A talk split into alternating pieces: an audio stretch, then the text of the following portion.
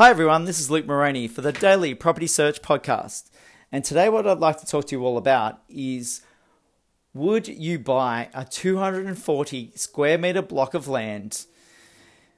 Now, this is a hot topic that's going on in what I was actually seeing for myself in the Kellyville market um, in the last couple of days and I was out there spending a bit of time with a client and he was actually talking about some of the prices and some of the land subdivisions in the area.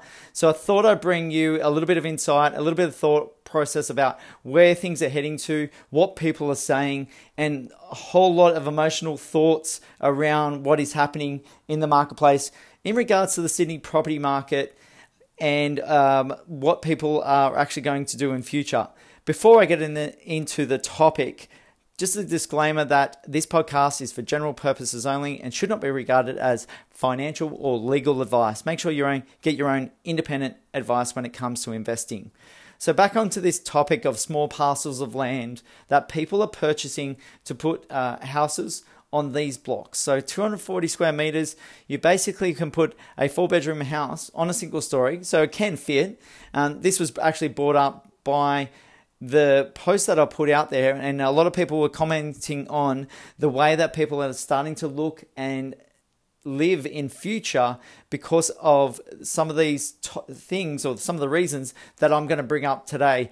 And it was interesting to see the amount of actual comments that come through. After I did a post on social media on Instagram and Facebook that talked about the land sizes that are coming um, coming up and the the small spaces. So it was kind of like a little bit of a 50-50 argument in terms of is this a good thing, is this a bad thing, is this the way things are going to work, um, how is it working in other areas of the world, and are we actually thinking about what's going on now, or are we thinking about the past? So I'm going to bring up some thoughts around this because it was a highly emotive topic because people are thinking about what their experiences are or what the neighborhood's going to look like or is it going to look to be a high crime area. So, my first point in regards to this to- topic is times are changing uh, and we are choosing to live in these smaller blocks.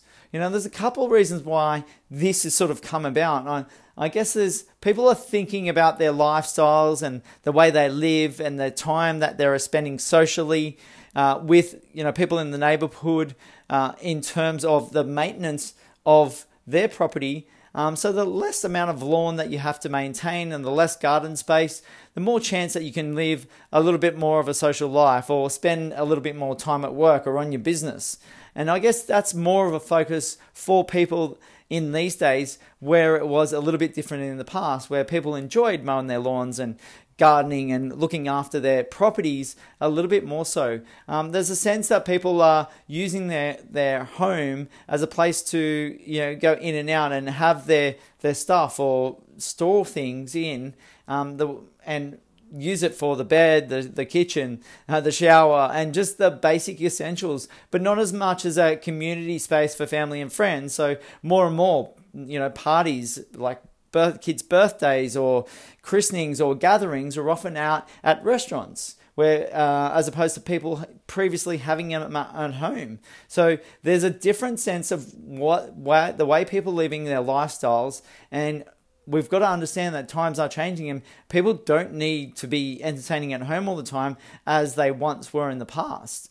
So the second point in regards to that times are changing is that more after school care is being done um, and less time actually at the home. So, you know, maybe people are, are there's more of a sense of people actually spending more time at work or more time in their businesses and thinking that their kids are better off being in an after school care where they're maybe doing extracurricular activities uh, like you know studying uh, tutoring whether it be music or sport and that's time that they can actually have their kids learning and growing. Um, and you know, I'm not going to say about the positive and the negative of that. I'm just a fact of what is actually going on and what people are doing is what we want to really reflect on. And um, this is where we bring it back to us as investors and how we can look at these markets and how people are living and then see where the next wave or the next trend is going to in terms of where we put our money when we're investing. So the another point in regards to where times are changing is there's lots of team sports and group activities that are actually away from the home. So when I grew up myself, I was one of four kids and often always in the backyard playing cricket with each other or friends or family would come over and do the same. Um, rugby league you know touch football uh, cricket basketball all sorts of things. But we often play that at home rather than down at a park or a community area. So um, that whole thing about you know kids in school sport or kids in um, community sport or club sport so, um, and I guess there's a little bit of a, a, whole thing about kids going down to a park being a little bit more unsafe these days, or the perception of being more uns- uh, being unsafe these days as opposed to the past.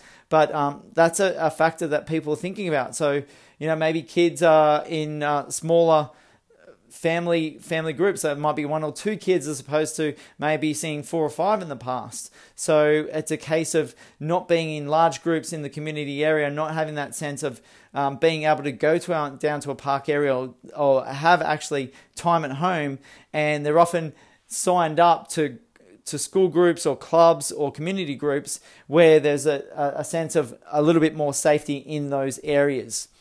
My second point in regards to buying these blocks of land on small sizes is the whole idea about affordability and the availability of land. And they sort of tie in with each other. The less availability of land, the more prices are going to increase, the less the affordability. So that's really going to push the prices up. So the way to keep the prices down is actually reduce the sizes of, of those lands. So when developers are cutting up these parcels of land, they're cutting up to smaller sizes, still making be able to make a profit. So it's it's viable for them to do the development. But at the same time, people are thinking about it's a lower price entry for them to get in to buy a property, build a house on it, and being able to have the family on a small parcel of land have their own house rather than being a townhouse or a unit. So, get the sense that they're um, in their own home. Um, they do have a little bit of a backyard, which is you know obviously a lot smaller than what we previously grew up with in Sydney. Um, but the affordability is there for a lot of people. But in saying that, in some of these North Kellyville, Kellyville areas, you you buy a block of land for somewhere around about four hundred thousand dollars, and you build a house that's maybe four hundred, five hundred thousand dollars. You're close to a like a million dollars in all the costs associated with that build after it's completed. So it's really an idea that we, we've got to think about in terms of affordability um, and what's really going to impact us in terms of the Sydney property market right now when we've seen a, a decline in prices by 10% in 2018 and we're seeing further declines happening through 2019 in the Kellyville area, just in the suburb of Kellyville right now. There's more than 500 properties on the market uh, and that's where we come into the whole thing about supply and demand. There's more supply out there, less demand, so prices are going to tend to fall back a little bit. So it'll be interesting to keep abreast of what's happening in that marketplace. Um, but you know, there's more and more land parcels like this being cut up, um, more availability for people to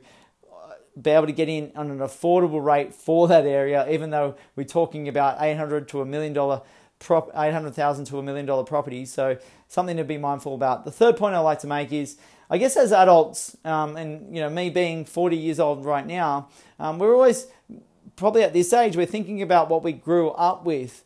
Uh, you know, I guess I'm tend to be one who is a kind of a forward thinker and, and the way of being in a point of location rather than you know the space in the home. Um, you know, I'm not in a situation where I have kids, but at the same time, um, you know, if I had younger kids or infants, would I grow up in a unit? Most likely, um, would it be a house in a small parcel of land? If I had older kids, could possibly be. So I'm probably getting away from the quarter acre blocks and not having sense that we need that as much, as opposed to you know at least a small outdoor uh, area for, for kids to actually get outside a little bit or kick a ball around or have a trampoline in the backyard uh, as opposed to what we had in the past where quarter a lot and you know we'd have the whole sort of neighborhood come around to our place to play sport um, on a weekend or after school. So that situation has changed. Are some of the people thinking about or commenting on, on this topic are they thinking about what's happened in the past with themselves or are they thinking about how we're actually going to live our lives in future and that's all needs to be taken into consideration when we're coming to some of the thoughts and feelings around property how we live our lifestyles and, and you know how we we get around around our city of Sydney. And and this can be I guess drawn out to other cities around the world as well. And you know think about times are changing. We've had a couple of stories come through about you know the Spanish lifestyle of of having some of these bigger cities in smaller blocks, well, or they like townhomes or unit blocks where you know people get on quite well. There's not a high crime rate or anything like that, but you know, and um, they're fitting a, lot of people into a smaller space, and they're sort of centered around a town center um, where people you know gather in communities and um, still freely. Uh, speaking with each other. There's a good community sense, um, and there's a whole thing about affordability is there because they're not living on these you know large blocks of land. So there's a whole different ideas around this, a lot of different stories.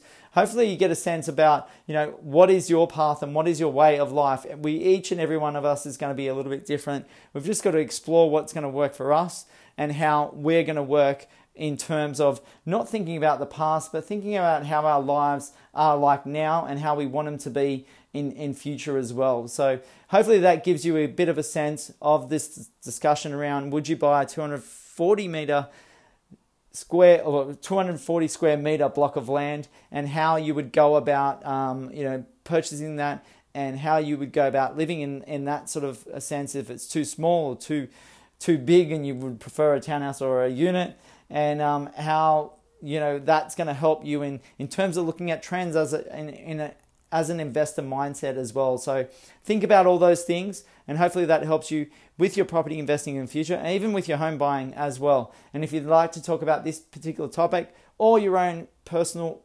investing circumstances, do give me a call on 0400 332 377. Great to chat with you, and hopefully you enjoyed the podcast. Thank you. The podcast you just heard was made using Anchor. Ever thought about making your own podcast? Anchor makes it really easy for anyone to get started. It's a one stop shop for recording, hosting, and distributing podcasts. Best of all, it's 100% free. Sign up now at anchor.fm slash new. That's anchor.fm slash new to get started.